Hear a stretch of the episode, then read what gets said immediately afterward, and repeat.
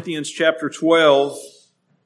1 Corinthians chapter 12, we're going to stay kind of in the same vein that we were in last week. Last week we talked about the, uh, the blessing of church membership. We spent our time in Titus chapter 2, just looking to see God's plan for the way that we interact with one another, God's plan for um, people, uh, believers coming and committing themselves to one another and how God uses that for the sanctification of the body and just what a blessing it is.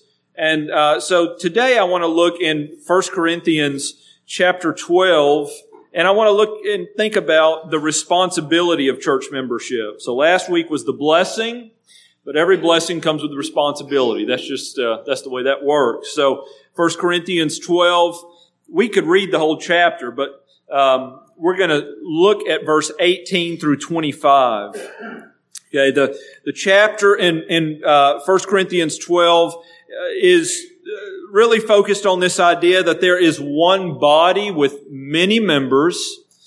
Okay, so um, each member is different, and there are different functions within the body, and we are in need of the whole thing.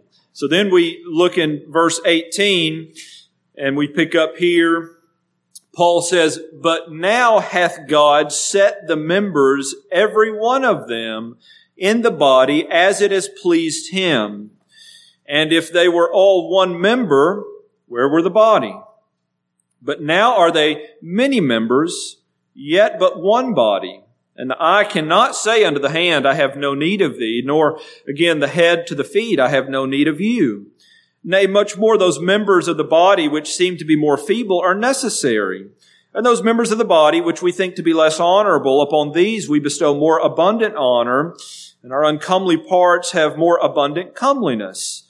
For our comely parts have no need, but God hath tempered the body together, having given more abundant honor that part which lacked, that there should be no schism in the body, but that the members should have the same care one for another.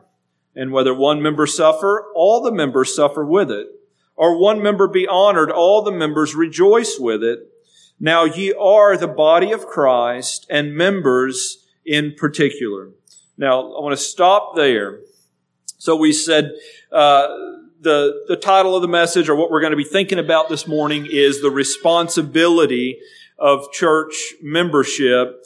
And I really want to encapsulate that um, with 1 Corinthians 12, 25. And that is, is that we're working together, we're living together, we're trying to function in such a way as a body that there are no schisms, or that is no divisions in the body, but that the members are receiving the same care one for another.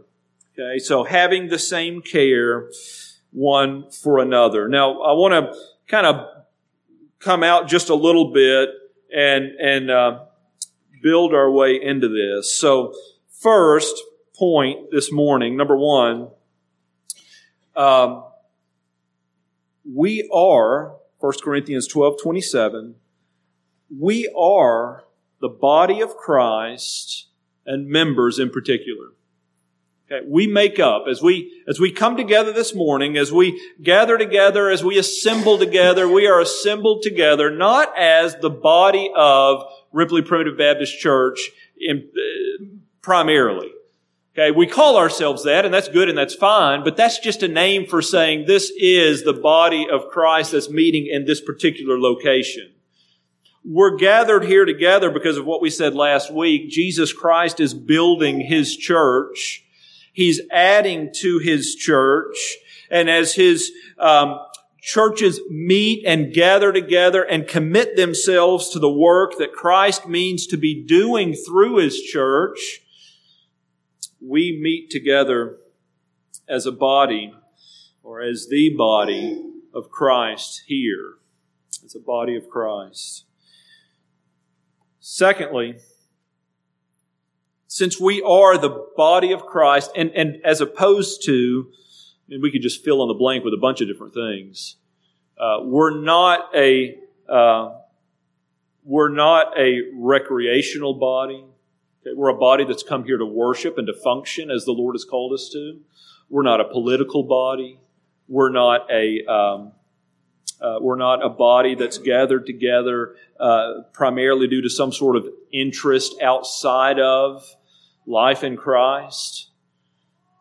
The life that we receive and the fellowship that we have is all based around the person and work of Jesus Christ and growing into what He would have us to be. So we're, we're His body. We're new creations in Him.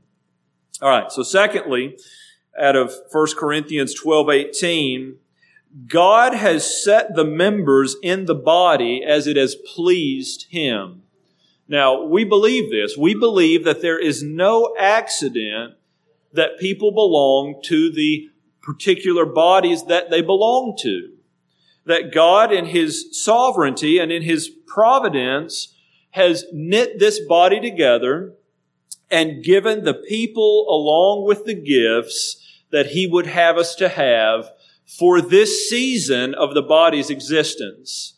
And we believe that all of that is based on God's sovereign design. Now, I don't mean that in a fatalistic way, but I do mean that in such a way that if you're here, you're not here by accident.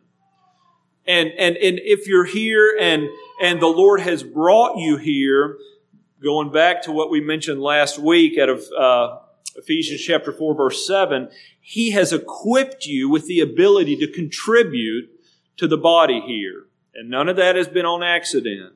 So, we're the body of Christ. God has set the members here in the body as it has pleased Him. Now, third, and, and we're going to park it on the fourth point. These are just preliminary points.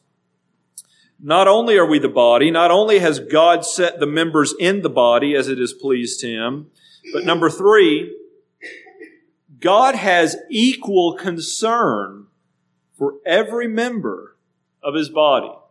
Now, we've usually talked about this by saying that in the church of God, there are no big I's and small U's. You know, we are all equal at the foot of the cross. God does not have more concern over one member than he does the other member. And so God has equal concern for every member of the body.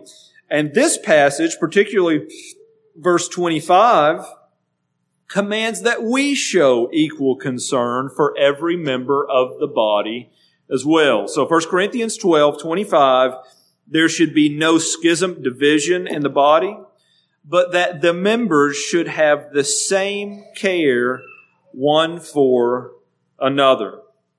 Okay.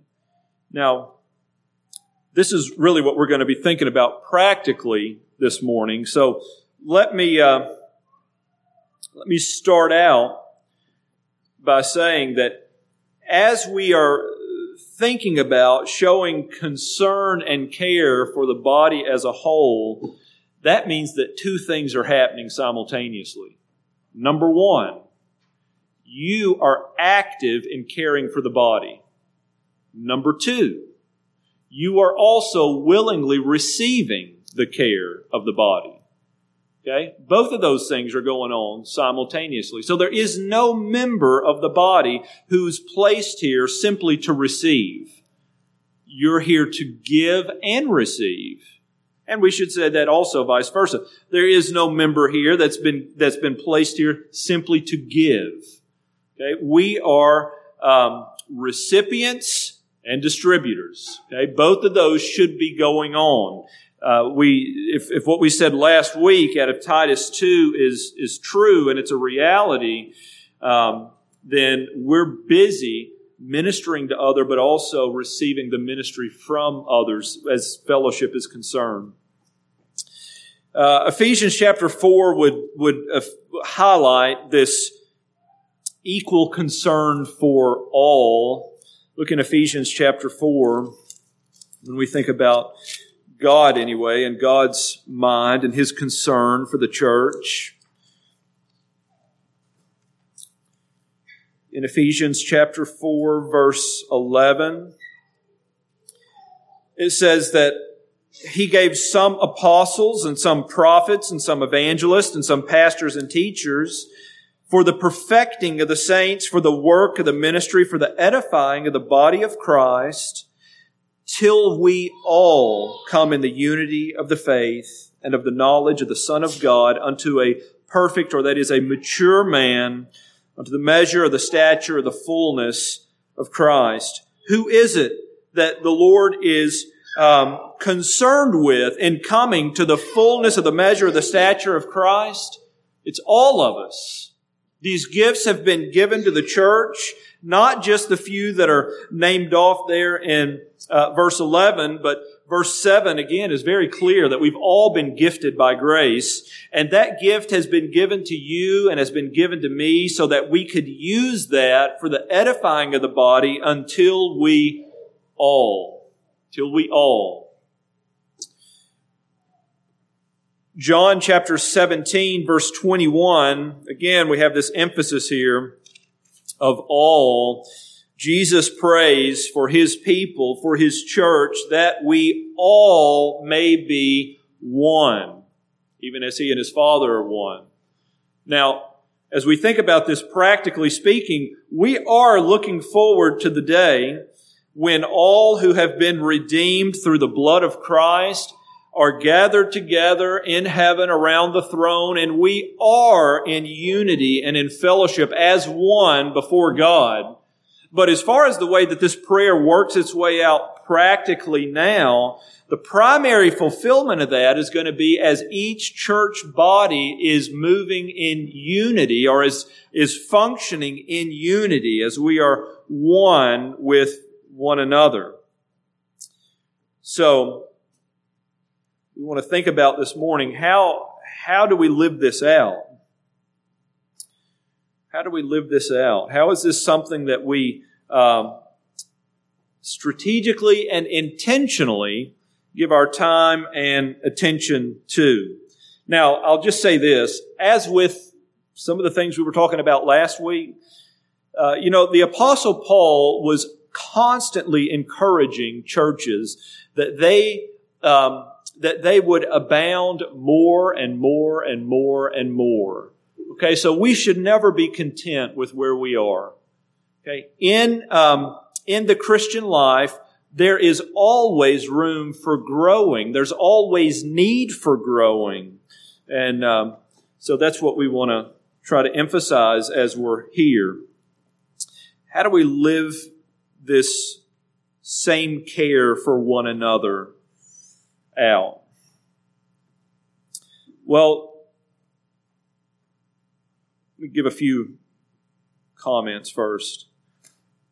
Number one, this is lived out as each individual is willing to express and receive care. Okay? Now, if we could do a word picture here, if you could just kind of picture, um, if you could picture there's probably a better way to do this, but if you could picture this like, like, like us all being at a swimming pool. Okay, and the fellowship is going on inside the pool. Well, sometimes it can seem as if there's all these little pockets inside of one pool and people aren't really getting outside of themselves. They, uh, they're comfortable, uh, and it's natural to be able to spend our time and to be drawn to spending our time around people that are easy for us to be around and talk to and so forth and so on. But in some ways, what we need to do is, is, is uh, make sure that we aren't creating little pockets, little cliques inside the pool that no one else can get into. Now, the reason I'm using the pool illustration really is for the second. Because the other side of this is, is that there are people who are just walking around the pool thinking, I wish somebody wanted me in there when everybody else is wondering, why in the world aren't they in here? Um, there are times where people can feel like they're left out and and in some way it's because they've left themselves out. They've excluded themselves. They've refused to enter into what everybody else has. And so we need to be inviting, but we also need to get in the pool, if that makes sense. And so we're going to have to work. I don't care what church you're talking about in any particular season in life. it's a natural thing to gravitate toward people that are easy to be around.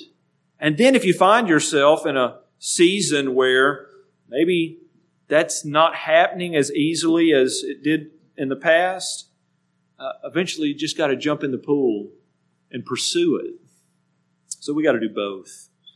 Now, I will say this about the commands in Scripture as far as the way that we're to care for one another and love one another and the things that we're going to be talking about here. The emphasis in these commands are always for the believer to be giving.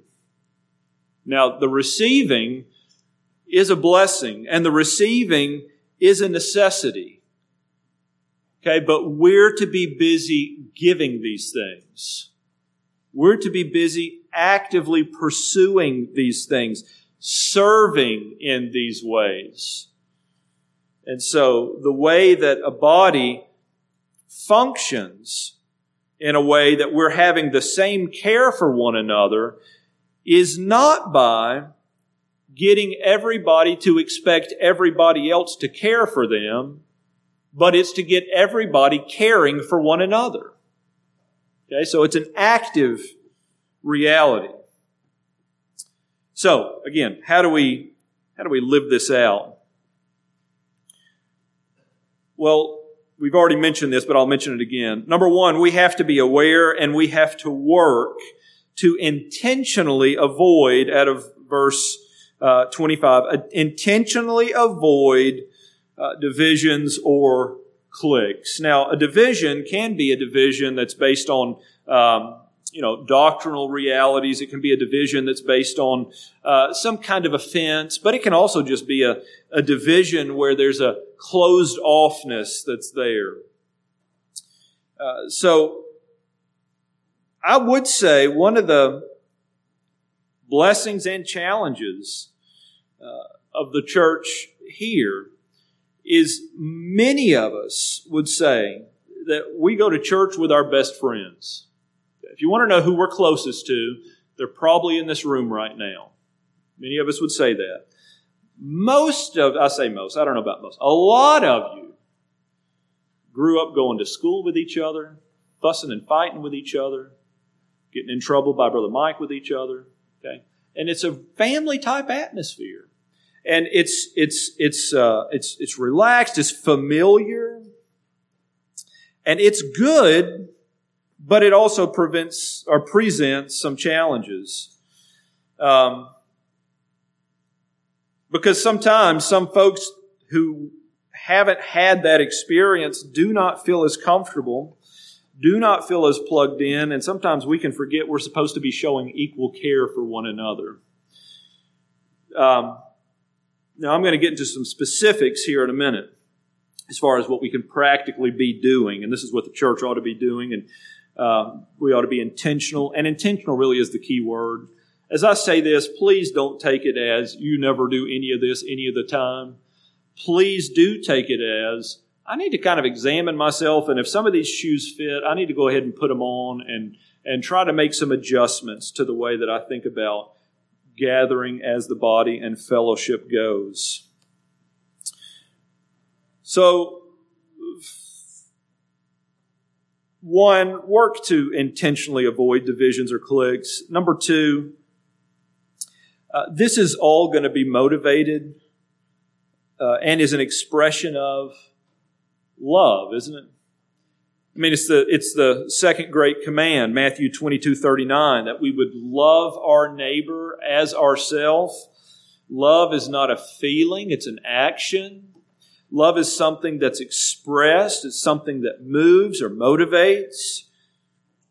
John 13, 34 through 35, Jesus says that by this all men will know that you're my disciples, that you love one another, that you love one another. And so it's, it's having love, cultivating love, expressing love, which really is the which is the second point here, it's not just enough to have this commitment that you love one another in an, in an abstract way. Um, we also have to be able to communicate or relate with one another. Okay? Love has to be communicated, and love is communicated in the way that we relate with each other. So turn to Proverbs 27. We're going to think about this practically.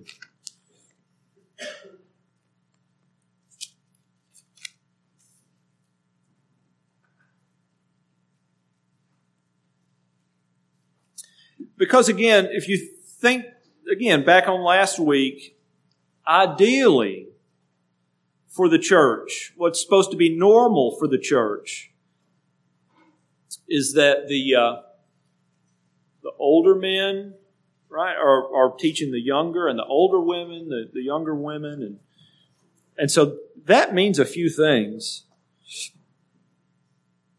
Number one, it means that the older men and women need to be equipped to do that and need to be interested in doing that.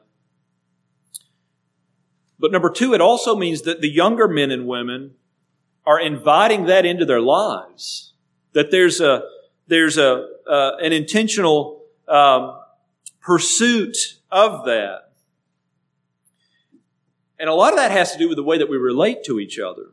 So if we say, you know, I would just love to have the kind of relationship where I was able to pour into a younger person, or maybe a younger person says, I would love to have the type of relationship where an older person was pouring into me, uh, but you never pursue that and you never invite that. That's, that's the kind of relating that we're talking about. So, Proverbs chapter 27, verses 5 and 6. Proverbs 27, 5 and 6 says, Open rebuke is better than secret love Faithful are the wounds of a friend, but the kisses of an enemy are deceitful. Now, this may seem like a strange passage to go to when we're thinking about it, but this passage gives us four ways of relating, and there are four common ways of relating. So as I think about this and talk about this, I want you to be thinking, where do I fit into this? What's my MO? How do I typically operate? Uh, you'll notice that um, in Proverbs 27, 5 and 6, uh, particularly in verse 5, this is a better than statement. It means it would be better to have this than that. It doesn't mean that one is the ideal. So the first thing we have in Proverbs 27 verse 5, open rebuke is better than secret love. Open rebuke. This is relating to someone in a way that is open, but it's unloving. Okay, it's open, but it's unloving. So you may be saying the right things, but you may be saying the right things in a way that's rude, sarcastic, cynical, harsh. There are plenty of times where an open rebuke is necessary, but it's not always necessary. And if this is the only way that we're relating, this open and unloving way, there's certainly times when a rebuke can be loving, but if it's your flat across the board way that you're relating, it's going to be hard to justify that. You're open, um, but your openness is a real turnoff. Um, you can't go long without reverting to, again, sarcastic, cynical, maybe comes across as rude, harsh. As we talk about these things, none of these are going to peg you in a way to where you think, well, I got no way to grow. i have just got it. There are times where we think, well, that's just my personality. That's just, it just is. It's just my personality. I've always been blunt. I've always been shy. I've always been fill in the blank. Okay? And here's my response to that. And I think this would be the biblical response to that. It may be that you've always been blind, and it may be that you've always been shy. But isn't it wonderful this morning that God's given you an opportunity to grow? That's what the body's all about. The fact that you're shy, does, that's zero whenever it comes to deterministic. Okay? Shyness is never an excuse for um, bypassing what God's calling you to do. Bluntness is never an excuse. Harshness is never an excuse. Cynicism is never an excuse. to bypass what God has called us to do.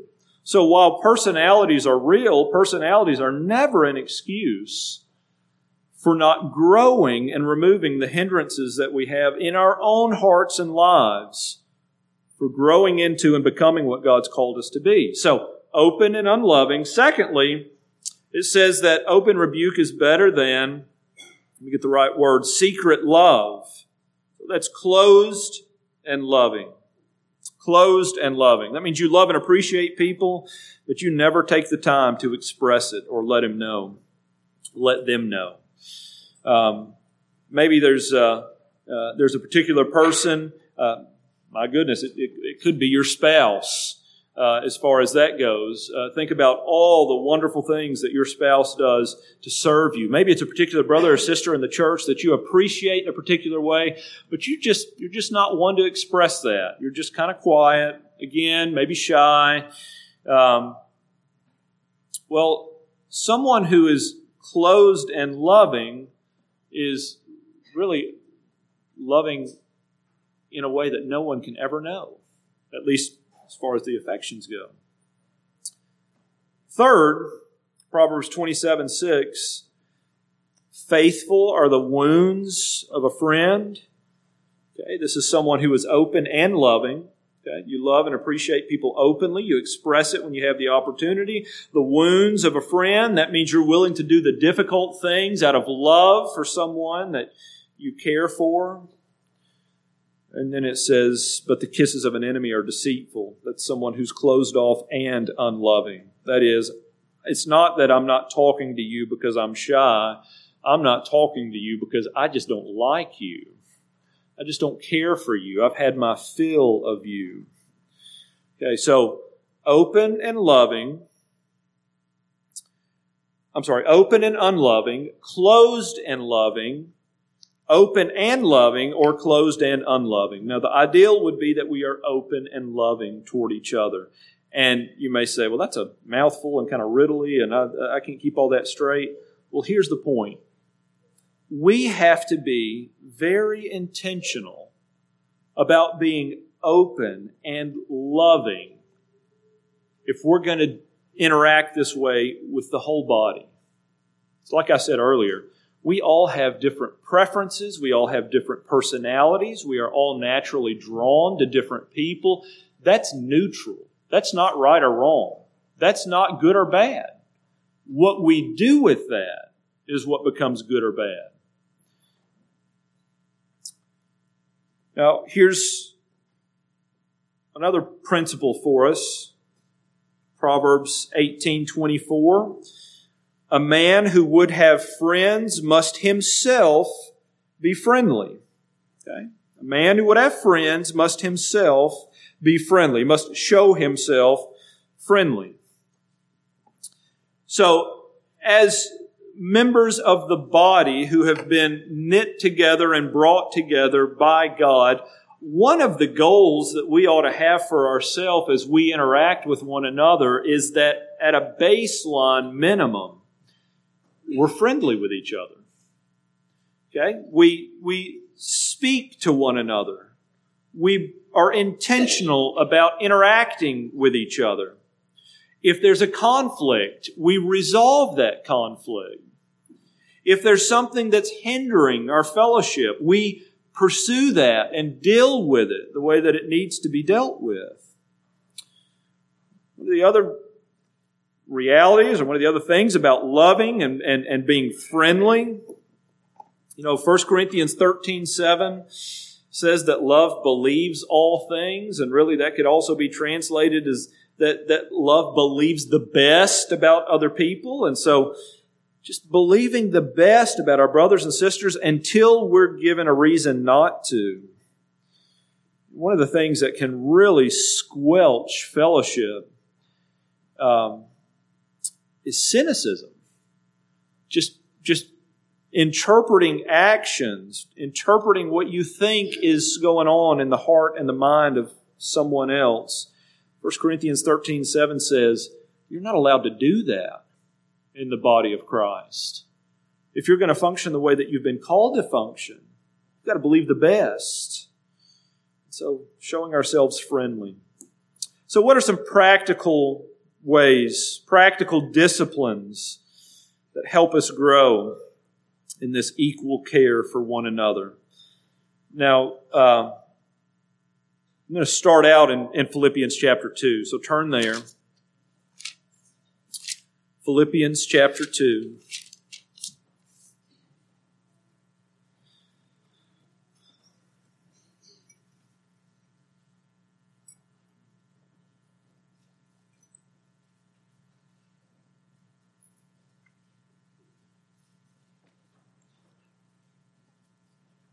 Practical disciplines. Paul says in verse 1 If there be therefore any consolation in Christ, if any comfort of love, if any fellowship of the Spirit, if any bowels of mercy, fulfill you my joy, that you be like minded, having the same love, being of one accord, of one mind. Let nothing be done through strife or vainglory, but in lowliness of mind, let each esteem other better than themselves. Look not every man on his own things, but every man also on the things of others. Let this mind be in you, which was also in Christ Jesus. Okay, discipline number one is, is Christ-like humility. Okay? The, the, the humility that looks on the things of others rather than our own things. Now, this isn't just for a few people. This is for everybody. Every single heart in here on, um, in its natural bent is focused on itself. Okay? We're, we're all going to have to wrestle with this really until the day that we die. This is not um, this is not just for um, uh, a select few. So the first step to equal church care and fellowship is getting our focus off of us. Like I said before, our natural bent is to walk around with a heart full of, I mean, I'll just talk about me. It's a heart full of me, wondering why everybody else isn't thinking about me as much as I'm thinking about me. Okay, and that's your natural bent as well. And, and if we come and we gather together and we bring that sort of a heart into the fellowship that we have, there's absolutely no way that what's going to happen is what God's plan for the church as far as this equal care for each other. So it's this Christ like humility, putting on a heart, cultivating a heart that seeks another's good, others' good above my own. Now, I will say, as we're thinking through these things, um, one of the blessings of, of this uh, new directory that just came out, if you didn't get yours, you need to go ahead and pick it up on the table and have your name on it. Is, uh, is this can be used as a very helpful tool, even beyond finding somebody's phone number, address, or whatever. Um, I would encourage you spend some time uh, being strategic, working your way through that directory, using it as a guide so that you're praying for the families of the church. Maybe that's something you're doing with your entire family. Maybe it's something you're just doing as an individual, but making sure that you're going through, you're praying, you're thinking about, you're preparing your heart, maybe on Sunday morning or Saturday night or even just through the week to gather together with the saints.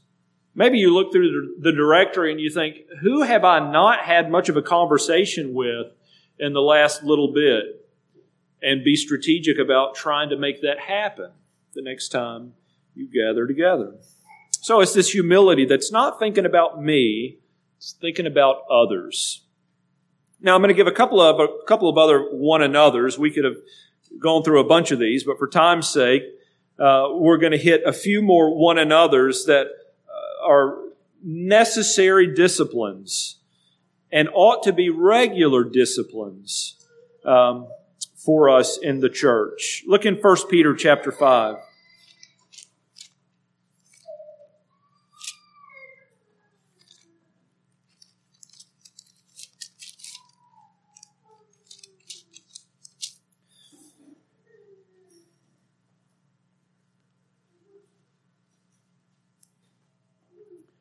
First Peter chapter 5 verse 14, Peter says, Greet ye one another with a kiss of charity. Other places call it a holy kiss. Peace be with you all that are in Christ Jesus. Amen. Well, you probably know already, I'm not so much worried about the kiss, um, but I do want to focus in on the command to greet. We ought to greet one another. And really, what's being communicated here is that we ought to initiate and pursue warm interaction with each other. Okay, this is not just um, saying, "Hey, how you doing?" and moving on. This is an intentional pursuing. This this kiss here is an expression of care and acceptance and warmth. Again, we don't do it this way now. At least most of us don't. But it's it's a it's an initiation of warm fellowship, interaction with each other. It's more than just saying hello, but it's certainly not less than pursuing someone just to see how they are. Okay, that's a discipline. Who should we be doing that with? Well, everybody. Everybody. That, that should be a, a goal that we have. Now, it's not everybody necessarily every Sunday. You might not be able to get to everybody every Sunday, but on a regular basis, we ought to be interacting with the entire body and uh, just at the base level, it would be taking the time and the initiative to greet one another. Now, just in case somebody's thinking, you know, I really do wish people would greet me more. You're missing the point. You ought to be greeting people more. Okay, that's the point taking the initiative, pursuing those maybe who you do not normally or naturally interact with. So, discipline number one uh, in the one another's greet one another. Greet one another. Invite into warm fellowship. Number two, receive one another out of Romans 15 7. Look at Romans 15 7.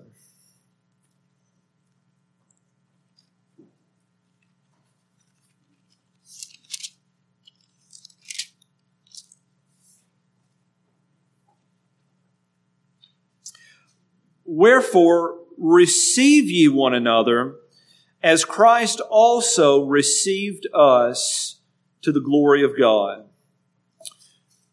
Okay, to receive, it just means to take one in as a companion, to take someone into friendship, or to grant access to one's heart, to grant someone access to your heart. So it's receiving them in as a friend, as a companion. It's very similar to the greeting, but it goes beyond that. It's more than just an invite. Taking someone in, broadening the circle out. It's uh, adding, but but here's the thing about these sorts of things: it's it's always a two way street. Okay, you can try to bring someone in, okay, but you can't drag them in by the hair of the head. You've got to be, if you're invited to come in, you've got to walk in. Okay? It's a two-way, it's a two-way deal. So we ought to be active, seeking to receive one another. That is, to take into friendship, to build friendships, to grant access, open up our hearts. Now there's another, there's another reality. As we're thinking about receiving one another, Remember what I said earlier about the body of Christ. We are knit together, um, and our fellowship is based on the work of Christ in our lives and in our hearts and minds. And so there's nothing wrong with casual conversations, but this receiving one another, granting access to another of your heart, opening up your heart to another person, this is not small talk chit chat. There's nothing wrong with small talk chit chat, but that's not what this is talking about. You know, this is another part of what it means that if a man would have friends, he must show himself friendly. Well, if you would have deep conversations, then you've got to get below the surface. You've got to be willing to open up your heart and share it and then receive as others open up their hearts and share that with you. Again, it's a two way street. This is not shallow conversation. It's not chit chat. We're talking about opening our hearts to one another, communicating our hearts to one another. Receive one another. Next, out of Romans chapter 12, verse 10. Romans chapter 12, verse 10. Be kindly affectionate one to another with brotherly love, in honor preferring one another. Kindly affectionate to one another with brotherly love, in honor preferring one another. This is a command that we are devoted to a brotherly or a familial affection with one another. This is really what we talk about when we think about the love of the brethren. We've been brought into the household of God. We're uh, part of the church of God. And so this devotion here denotes a tender and strong affection for someone else. Now, I think it's not, it's implied in the passage here. This is be kindly affectionate. This is something that you're commanded to do. You're commanded to pursue, but this is something that we're, we got to be devoted to. And it's not just for a few, it's for all. So, again, it's not about cultivating this for those who fall into, into your close circle, but it's about being devoted to brotherly affection as it relates to every member of the body. Seeking to cultivate that, uh, seeking to um, express that. And again, there are some relationships in the body where this is going to be easier than others. That's fine. That's normal. That's neutral. But just because it's more difficult in other areas doesn't mean that it shouldn't be done. So, uh, a brotherly affection, familial affection, it will really cause all of us to, to think outside of our comfort zone as we bring in, or at least seek to bring in, others into this affection, into our hearts. It's something we're devoted to. It's something we have to work at. It's something that we have to strive for. So receiving one another, being devoted to this brotherly affection. Um, and then last, 1 Peter 4. 1 Peter 4. And this last one is really just a, a good way to cultivate the rest. One thing is uh, one thing is going to be a factor on all of these, and that is how much time you're actually spending with people. It is impossible to have a brotherly affection, a familial affection for someone that you spend zero time with. It's going to be very difficult to take someone in and give access to your heart somebody you don't spend any time with. Okay, so, so being intentional about making time, using time wisely is, is part of this. You know, it's, it's no secret and it's no mystery. And this is not a dig at anybody, it just is what it is. It's no secret or it's no mystery why the folks who are here Sunday morning, Sunday lunch, Sunday afternoon, Wednesday, and every other event that we have are a real close knit group of folks. And the factor there is time spent together. Uh, you can't replace that. You can't make up for that.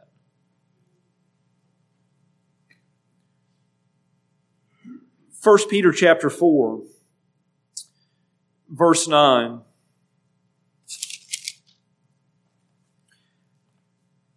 Use hospitality one to another without grudging. And I'm, I realize this message, I'm just taking principles and, and going on them, uh, expounding on them a little bit. But use hospitality to one another. That's really the part I want to get. Okay, this is just the discipline of having people in your home getting to know one another in an informal setting. It's an act of service, it's an act of fellowship that strengthens relationships within the body, and it's a command in Scripture. I realize we live busy lives. Uh, I've said this before, but I don't know anyone who's saying, I wish I had more to do. You know, my, my, aside from, you know, kids that want to be doing something that they can't do, and so all of a sudden they get bored until you give them something to do, and then they, right. But I don't know anybody who says, I wish things would just speed up. Um, we're all busy, but whenever we think about priorities and we think about disciplines, uh, this is not a command that you have somebody in your house uh, three or four times a week. It's just that it becomes a regular discipline and whatever rhythm that you can uh, put it in, in whatever season of life that you happen to be in. But again, it's no secret.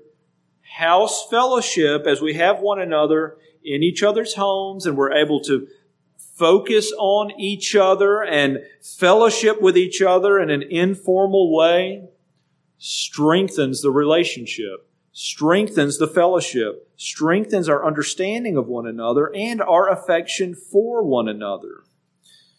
So, hospitality. This is something that should be a whole body thing. And by that, I don't mean you should have the whole body over at your house at one time. We've done that, and that's fine, but that's not necessarily what I'm talking about here. When I say a whole body thing, I mean we should be seeking to have uh, uh, allow every member of the body to participate, and we ought to be seeking to serve in this way. Now, I know that this can present some challenges um, in a church like ours where we have uh, people who live far away. Um, the minority of the members at Ripley Primitive Baptist Church actually live in Ripley. Okay, that's a challenge. Now, it's not unique to us. The last time I was at Cincinnati Primitive Baptist Church and I was talking to uh, Brother Bradley and, and Brother Jeremiah, they were they were talking about the same thing, and they said they one of the challenges they have is they have members that live in three different states uh, just because of where they're, where they're positioned. So it's it's it's difficult at times to uh, to be able to make all that work. Sometimes people feel bad because they live so far away from the church. Okay, here's what I want to encourage you. Don't let distance get in the way of you being hospitable. Thankfully, in God's providence, the English language has the word no in it. So that if you invite someone over and that day is just too much because of the distance, by God's grace, they can say, No, I'm sorry. This is not going to work out. Not today. Um, maybe another time. Something like that. But don't let distance get in the way of that. Uh, there may be times that, that there are, are things that you just can't make it to. That's fine. But we ought to be intentional and we also ought to really try to take advantage of these kinds of opportunities. Now, I said this earlier, but I'll just say it again. The reality is, as we think about equal care for one another, again, we're called to serve, we're called to be involved, we're called to be active in these things. And the reality is, the more we participate and the more that we're plugged in into the things that are going on, the more care we can receive and will receive and can give. Okay, so I'm not for, for as church wide, I'm not for trying to fill our weeks and evenings with a bunch of extra stuff to do to try to manufacture this sort of thing. What I am for is for us using the time that we have wisely. So again, on Sunday, we ought to come being intentional about making sure that we're seeking to reach out to those that maybe we haven't had much of a conversation with in the last little bit. That we're uh, seeking to engage. This can happen through conversation. A good opportunity for this is at lunch. Um, we're creatures of habit. I'm a creature of habit. If it weren't for habit, I would get nothing done. But I, I just mindlessly do things. So, so trying to get out of that. And doesn't mean you can't sit with people that you're close to at lunch. It just means that you're mindful to bring people into that circle, uh, inviting people into that circle. Again, Wednesday nights, um, Monday evening men's Bible study here, every other Monday. Uh, the I think it's still on Thursday, the Thursday night young men's Bible study, uh, the women's book study. All of those are opportunities. Um, the Bible studies and book studies are really a, a great opportunity in an in, more of an informal kind of way uh, for us to try to care for one another, not just to receive it, but to give it. And so brothers and sisters, one of the challenges that any church has at any time in its existence is to remember as individuals that we are called to be concerned for, care for, and serve every member of the body because God has strategically and intentionally placed them here for a purpose. And God's ultimate goal is that we would all come to the unity of faith into the fullness of the measure of the stature of Christ. And so may God bless us to be uh, intentional about this responsibility that we've been given. Let's pray. Father, we, uh, we do thank you uh, for the church of God. We thank you for the church here at Ripley that you have given us. And Father, I thank you uh, just for the blessing that it is to be able to be a part.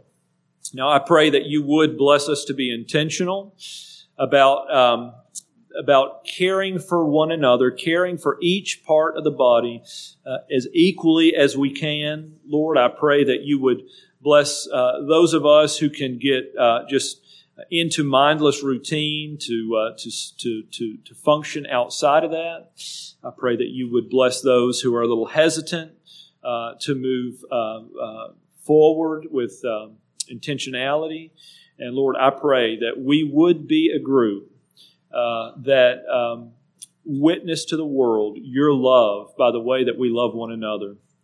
I pray that you would uh, just be with us uh, as we move into our lunch fellowship, afternoon service. We pray for all those who are in need. In Jesus' name, amen.